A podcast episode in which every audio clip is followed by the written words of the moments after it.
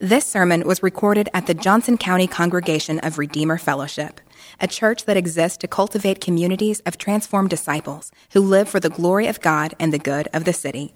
For more information, visit RedeemerKansasCity.org. The scripture reading this morning is Isaiah 61, and this is found on page 620 in the Bible in your pew.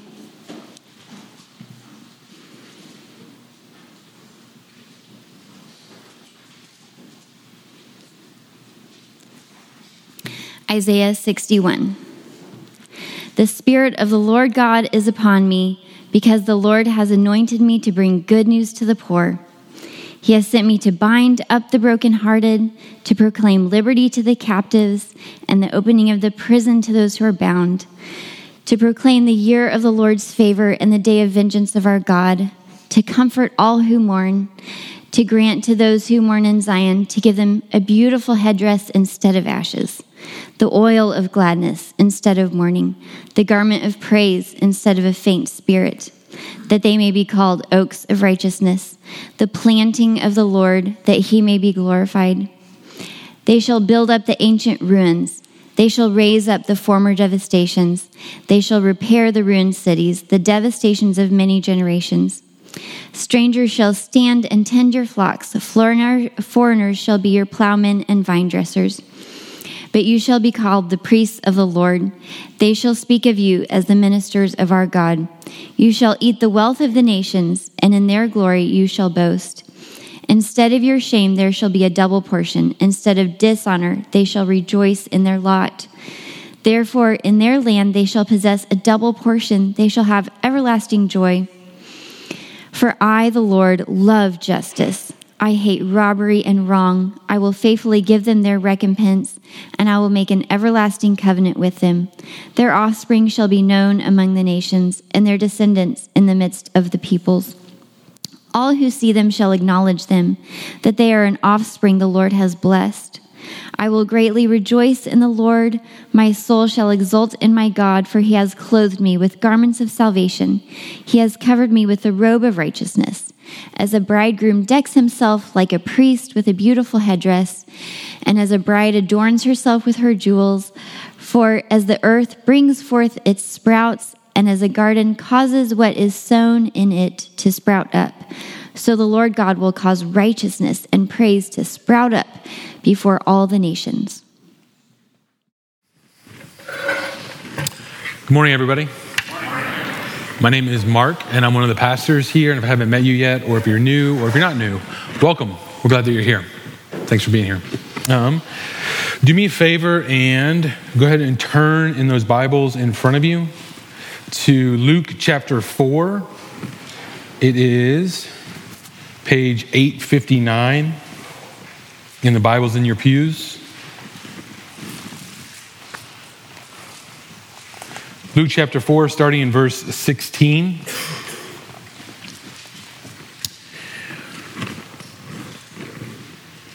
And he came to Nazareth, where he had been brought up. And as was his custom, he went down to the synagogue on the Sabbath day, and he stood up to read. And the scroll of the prophet Isaiah was given to him, and he unrolled the scroll and found the place where it was written,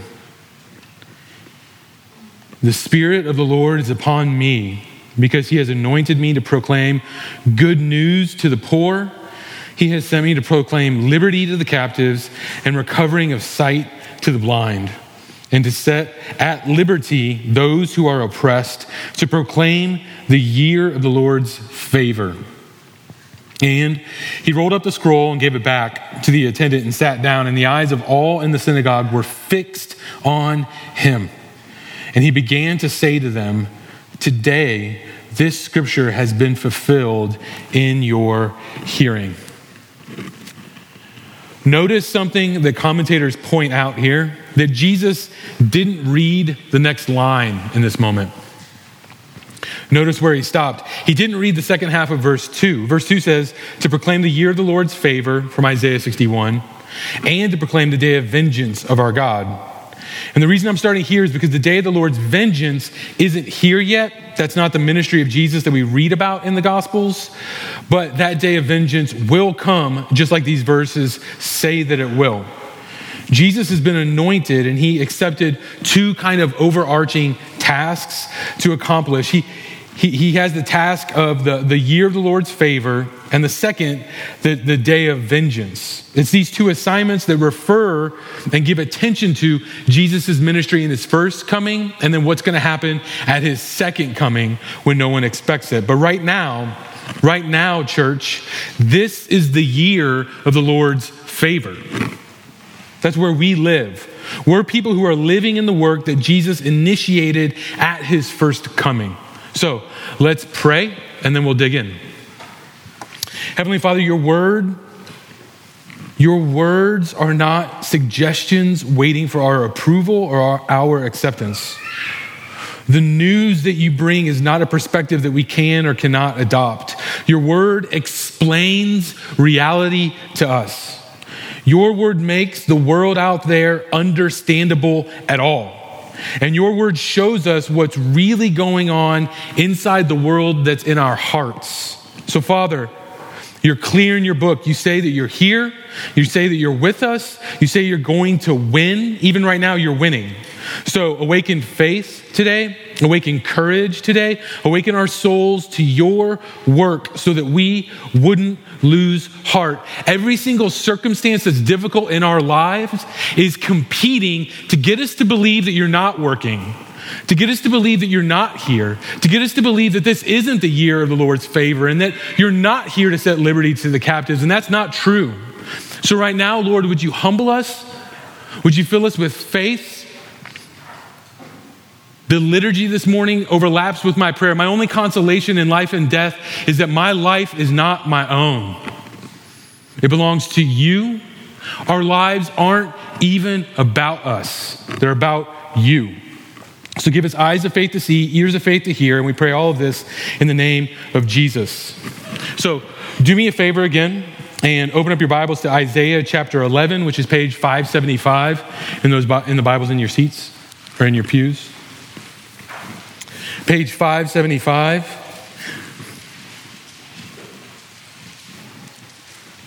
starting in verse 2, I'm going to read verse 2 to 5. And the Spirit of the Lord shall rest upon him, the Spirit of wisdom and understanding, the Spirit of counsel and might, the Spirit of knowledge and the fear of the Lord. And his delight shall be in the fear of the Lord. He shall not judge by what his eyes see or decide disputes by what his ears hear, but with righteousness shall he judge the poor and decide with equity for the meek of the earth. And he shall strike the earth with the rod of his mouth, and with the breath of his lips he shall kill the wicked. Righteousness shall be the belt of his waist, and faithfulness the belt of his loins. All the way back in chapter 11, we were seeing the mission and ministry of the Spirit resting on the anointed servant. Way back in chapter 11, we see the cohesive mission of this servant being described, both the year of the Lord's favor and this day of vengeance. This book has been beating the same drum for 60 plus chapters, and only an incomprehensibly gracious God would devote his power and strength to come after people like us, people like these people, over and over and over again. We've been soaking in 60 chapters of God's unwavering commitment to make a way, to make a highway, one of mercy and forgiveness and love. So what we read about today is Jesus' ministry of transformation. Jesus' ministry of wholesale reorientation, Jesus' ministry of the upside-down kingdom of God that he announced and ushered in the Gospels. If you want to know what Jesus came for, what did Jesus come to do, we get to read about it in these 11 verses today. So we're going to answer two big questions. We're going to ask the question, what's the Messiah anointed to accomplish, right? Anointed to do. What's he doing? And what are the results of that work? Another way to say it is, what's Jesus up to and what does that mean for us? What's Jesus up to? What's he doing? And what does that mean for us? So first, what's the anointed servant doing? And let's start by saying that all the accomplishments of Jesus that we read about here, they assume certain realities about the world. All his actions and solutions, his ministry needs needy people to accomplish it. The creature, you and me, need a creator God to do something. We need God to break into our lives and do something. We need something from the outside to break into our hearts and our lives and make change, right? To transform us. These phrases need to be explained. If the Messiah is anointed to bring liberty to the captives, then we should be asking, captives of what? Captives to who? If the Messiah is anointing and he's anointed to bring good news to the poor, then we should be asking, poor how, right? Since the Messiah is sent to bind up the brokenhearted, then we should be asking, who says things are broken at all? If the Messiah is coming to free people who are bound, then we should be asking, bound how? By what? By whom? Because if we don't have answers to these questions, then we're kind of out of luck. If we don't have a good answer to this, then what good does Isaiah 61 do for us? If we don't know who the brokenhearted is, who the captives are, who the bound up are, if we don't know who's in prison, who's mourning, who has a faint spirit, then can't we just read Isaiah 61 and finish and kind of say, so what? So, why should Isaiah 61 matter for us? Why should it matter to me? Or is Jesus going to free every single person from every single chain that they're in right now? Or is every broken heart going to be healed right now? Is every person who mourns going to be comforted in this instant? Not exactly, right? What the Messiah is anointed to do is deeper than breaking physical chains. What the Messiah is anointed to do is more powerful than what physical prisons can do. What the Messiah is anointed to accomplish is more thorough and way more needed than freedom from physical captivity. The Messiah is anointed to transform everything. The picture here is for an exiled people. The scene and background and context here is one where a people, right, a real group of human beings in history have been ripped out of their homes and sent into exile in another nation to be the slaves of this foreign people. There's a lot of bad news all over the place for the people of God. There's a lot of reasons to believe that nothing will ever change, that nothing will ever get better, that no one will ever come to rescue them. The outlook for these exiled people is bleak, and that's the point. This is the picture of you and me. This is the picture of our captivity. This is how bleak our prison is aside from the anointed Messiah. So let's spend a few minutes this morning searching our hearts and asking the Spirit of God to apply the gospel to new places that we're still chained up. Let's ask the Spirit of God to open our eyes to things that we showed up today still blind to about ourselves, right? The Spirit of God doesn't convict us about other people's sin. It convicts us about our own sin and reveals to us our own chains and our own prisons and our own captivity. So Jesus says in John chapter 8, verse 34, "Truly, truly, I say to you, everyone who practices sin is a slave to sin." So you and I may never experience physical slavery, but the Bible says we're all slaves to something much worse than that. Romans 6 says, "You're a slave to the one that you obey, either of sin, which leads to death, or of obedience, which leads to righteousness." 2 Peter 2:19 says, "They promise them freedom, but they themselves are slaves of corruption. For whatever overcomes a person, to that he is enslaved." What is overcoming you right now, today? Is it food or money or drugs or sex or approval from other people? Is it something like pressure from the outside? If it's overcoming you, then you've been enslaved to it. Galatians 4:3 says that at one time we were enslaved to the elementary principles of the world. And verse 8 says, formerly when you did not know God, you were enslaved to those that by nature are not God's. And the writer of Hebrews goes a step further when he instructs us to throw off anything that hinders us or anything that weighs us down, along with all sin in our lives. So we don't have to guess. The New Testament's clear that we're the ones that need good news. We are the poor. We're the ones in bondage. We're the ones held captive by sinful lusts, sinful desires. We're the ones that need liberty, because apart from the Messiah, our situation is hopeless. And I want to stop here and ask, what do you find yourself trapped by this morning? In your marriage, are you stuck in patterns of conflict or avoidance? Are you entangled in something that you can't get out of? Where do you need liberty right now, today? Where are you bound up? What are you obeying? What are you thinking about constantly? Whose approval are you seeking? What are you captive to? What are you imprisoned to? Are you constantly trying to hoard up money? Are you constantly trying to look better, to do better, to be better so that others will like you? Are you constantly wanting something else, something new? Are you angry? Are you bitter? Do you find yourself kind of like twisted up and you need to be set free? Do you find yourself trying to cope with life with chocolate or shopping or alcohol? Do you find yourself saying, if I only had the right husband, or if I only had the right wife, or the right kids, or the right pastors, or the right friends, then everything would finally be how it's supposed to be. Then finally I'd be okay and everything would be right. The things we want most in this life become things that capture us.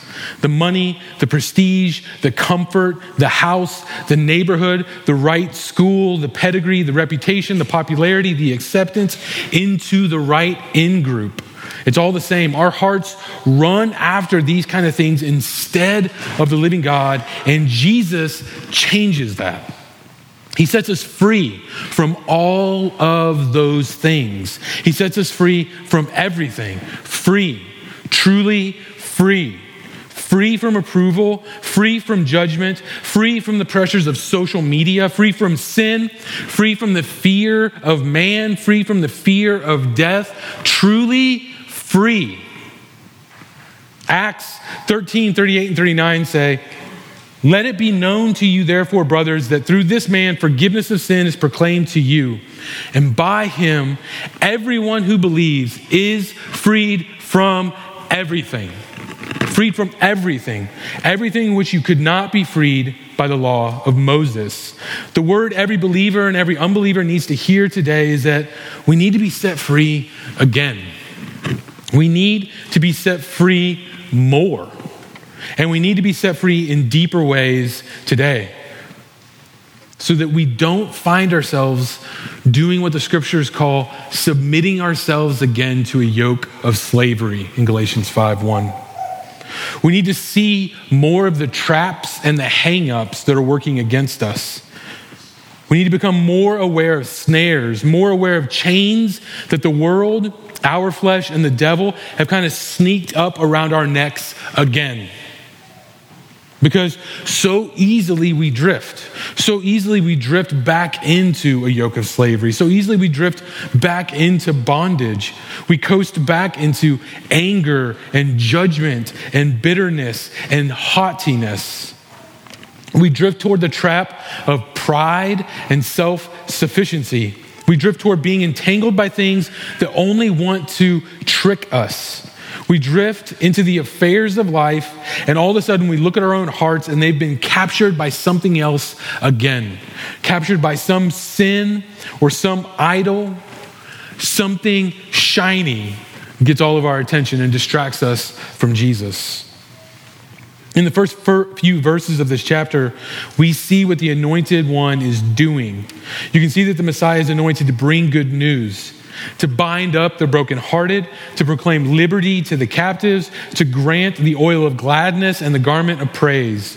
We have freedom offered beauty, comfort, gladness, worship. These are the things that the Messiah is making possible, and the results are staggering, right? Verses 4-9 explain what this means for us and for these people. But if you read these few verses and you find yourself saying, like, what in the world? What in the world are they talking about? I mean, if you find yourself saying, I'm not poor, I'm not bound by anything, I'm not trapped by anything, I'm not captured by anything, I'm not broken, I'm fine, I'm good, I'm not enslaved by anything. Actually, I'm pretty great. I have some really great friends and I have lots of them, and most of them are lucky to have me. And if that's what you say when you hear these verses, man, I would invite you to reconsider. Jesus would invite you to reconsider this morning. The scriptures are clear that God created us and we said thanks, but no thanks. Even our hearts condemn us. They work against us. They accuse us. All of us know what it means to fall short even of our own standards of what we think we should be. We all know what it feels like to not be enough, to ache for something more in this life. All of us know what it means to hurt other people. All of us know what it means to lie and cheat and steal because we love ourselves the most. All of us know that God's real, and without Jesus, we cannot know him. The invitation today is to believe. This Messiah will change your life. This anointed one will set you free. Free from the captivity of approval, free from the captivity of proving yourself to other people, free from sin, free from bondage, completely free. And he does more than that. He transforms you from the inside out. He transforms everything. In this chapter, we see transformation and restoration being two big, powerful results of the Messiah's work. We see covenant love and commitment. We see that God enjoys being our salvation. This is what the work of the Messiah means for us and for all of us who believe. These are the benefits of being the object of all of the work that the Anointed One is accomplishing. Does that make sense? The Messiah isn't only setting captives free, but he's reordering and rearranging everything, both circumstances on the outside and our hearts on the inside. The Messiah's work means transformation. It means restoration. It means gathering enemies and making them into colleagues and keeping covenant blessing. All this is possible because the Anointed One's work. All this is possible because of what Jesus is doing, and it's all possible even in spite of the people's sin and idolatry. All of it's possible in spite of our own sin. These verses are proclaiming transformation. Read verse 3 with me. To grant to those who mourn in Zion, to give them a beautiful headdress instead of ashes, the oil of gladness instead of mourning, the garment of praise instead of a faint spirit, that they may be called oaks of righteousness, the planting of the Lord, that he may be glorified. This is whole-scale transformation. This is the business that God's in. Throughout the scripture, God chooses people that are not qualified for the mission he gives them. He transforms their lives.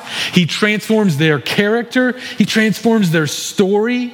In these verses, the Messiah is sent to transform the ashes of devastation into the beauty of a wedding headdress. He's sent to transform the bitter tears of mourning over our own sin and weakness and failure into the sweet oil of joy and glad hearts. He transforms fainting into worship. And he makes these people into oaks of righteousness, the planting of the Lord and for the Lord, for his glory. God accomplishes all this transformation for his glory. The next few verses paint a picture of restoration. Verse 4 says, they shall build up the ancient ruins. They shall raise up the former devastations. They shall repair the ruined cities, the devastations of many generations. I have a lot of friends. I have a lot of friends who have done home renovation and restoration projects. I am not one of those individuals, but I know that they exist.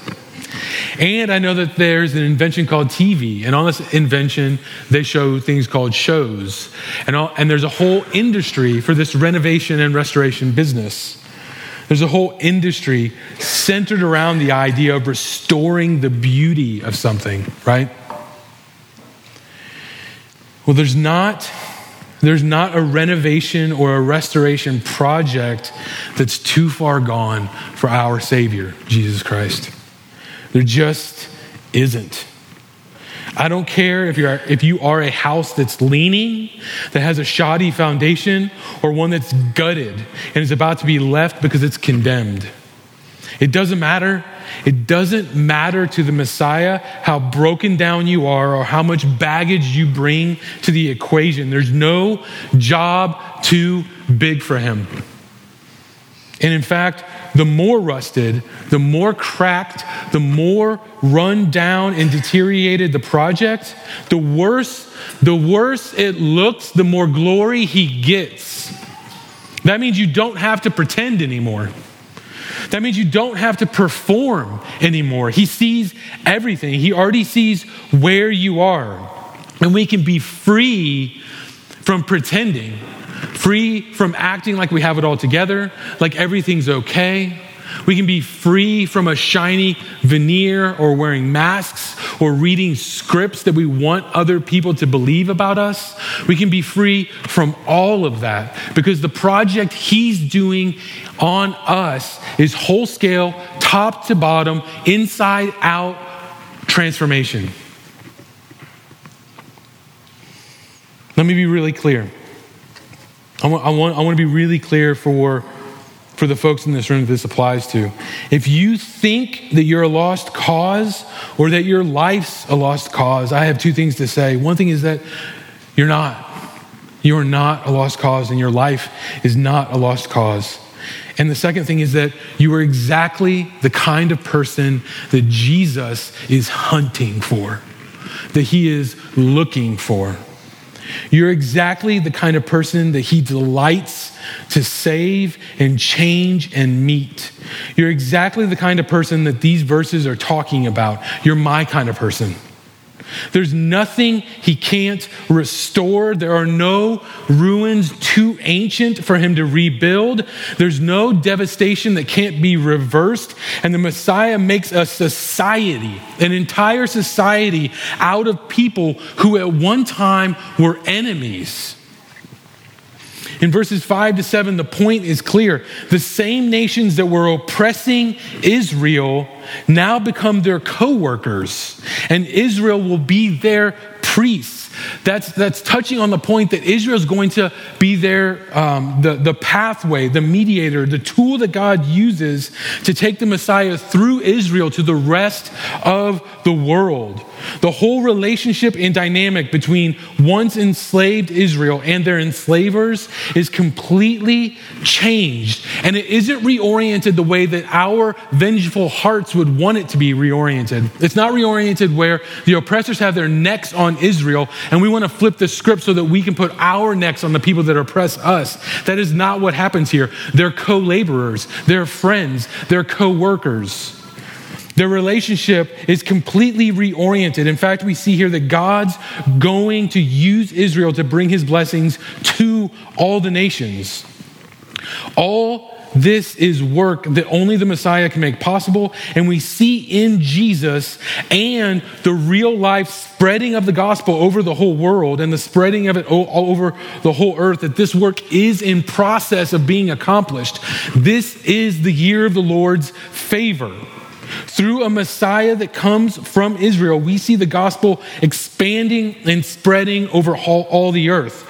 So nations that were enemies will become friends. Nations that were villains will become friends with nations that were victims, and they'll live in society together. And it's this anointed Messiah that's going to make that happen.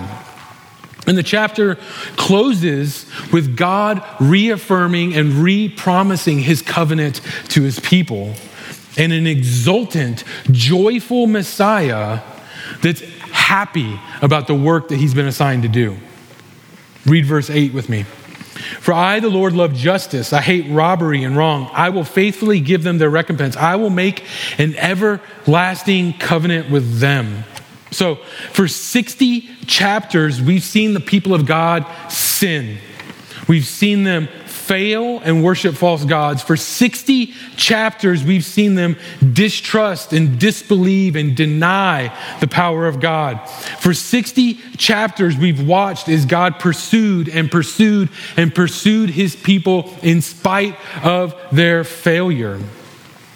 They've gotten everything wrong, and we've gotten everything wrong. They've failed in every possible way, and so have we. They've taken all of God's kindness and blessing and grace, and they've trashed it all over and over and over again. And what does God do but double down on his commitment to them? He won't give up. He doesn't quit ever. And he never, ever, ever breaks a promise. That's my translation of his covenant love. He never breaks a promise. All the promises that this Messiah is making in this chapter are the exact same promises that he's going to have to die in order to keep. Do you see that this morning? When this anointed Messiah says, "The Spirit's upon me to preach good news to the poor, to bind up the brokenhearted, to proclaim liberty to the captives, to open the prisons, to set people free, to transform people's lives, to restore, to bless, to rearrange relationships, and to bring in foreign nations," he also had to be ripped and torn and hung from a cross in order to make good on all of these promises. Think about that. Jesus, the eternal Son of the living God, became poor so that he could preach good news to poor people. The same Jesus that's the eternal Son of the living God, his heart was crushed so that he could bind up brokenhearted people. Jesus allowed guards and soldiers to bind him up so that he could set liberty to the captives. Jesus drank gall so that we could know the oil of gladness. Jesus walked the road to Golgotha to make all these promises a reality for you and for me. And get this, he does it with joy. He does it with joy. I could barely get those words out of my mouth. Who would do that for somebody like me? Who would do that for these people as we've watched them over the last year? But it's true. It's true. The Messiah's work of salvation is a joy to him. Read verse 10.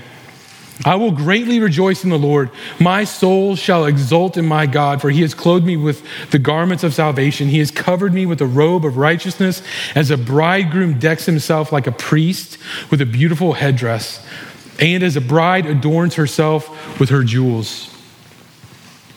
This is the last picture that we get in this chapter: a rejoicing Savior being adorned in salvation and beauty.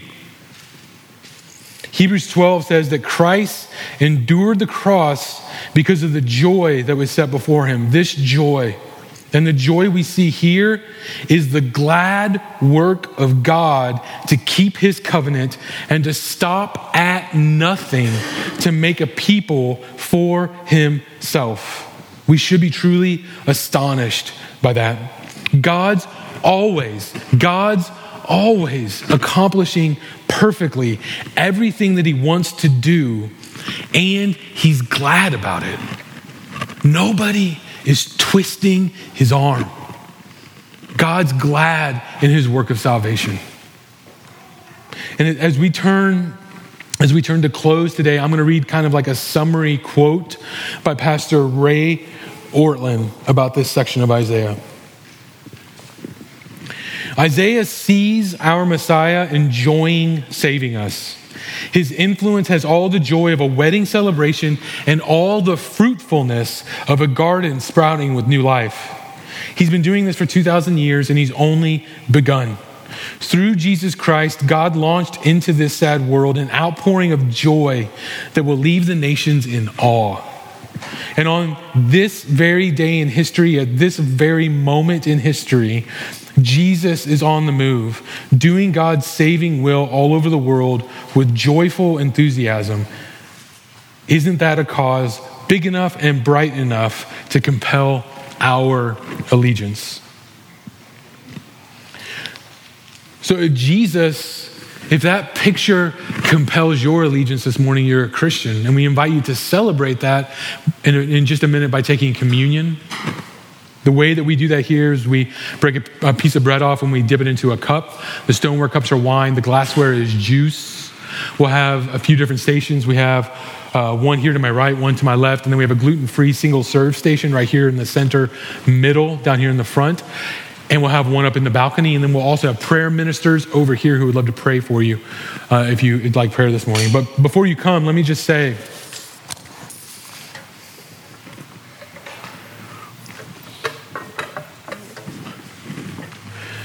Jesus' salvation is a joy for him to dispense.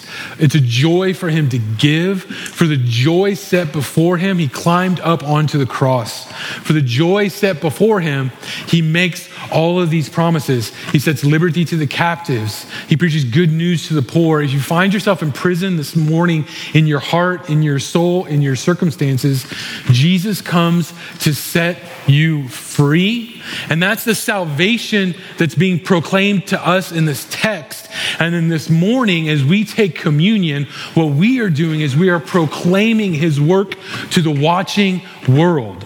We're proclaiming everything that he's done for us to the rest of the watching world. That's one of the beautiful realities of taking communion every week is us recognizing, naming, embracing our own need again to be rescued, to be set free. So, if you're a believer this morning, we invite you to come forward and take communion. And if you're not, man, we invite you to pray. Maybe pray with somebody over here to my left. Maybe reconsider, even imagine what it would look like to believe this morning, maybe for the first time. But we invite you to come down and take communion. I'm going to pray. The servers are going to come when you're ready. So, Jesus, your body, your blood make true freedom possible for us. Your body and your blood make true freedom enjoyable. Your body and your blood make obedience to you in the scriptures possible. So, Holy Spirit, would you comfort those who mourn this morning? Would you convict those who are prideful this morning? Would you strengthen those who are weak this morning? Give courage to those who find themselves losing heart this morning? Let us stand on your word and proclaim your gospel to the world. Let us come forward and take your body and your blood with joy, I ask, in the name of Jesus. Amen. Come when you're ready.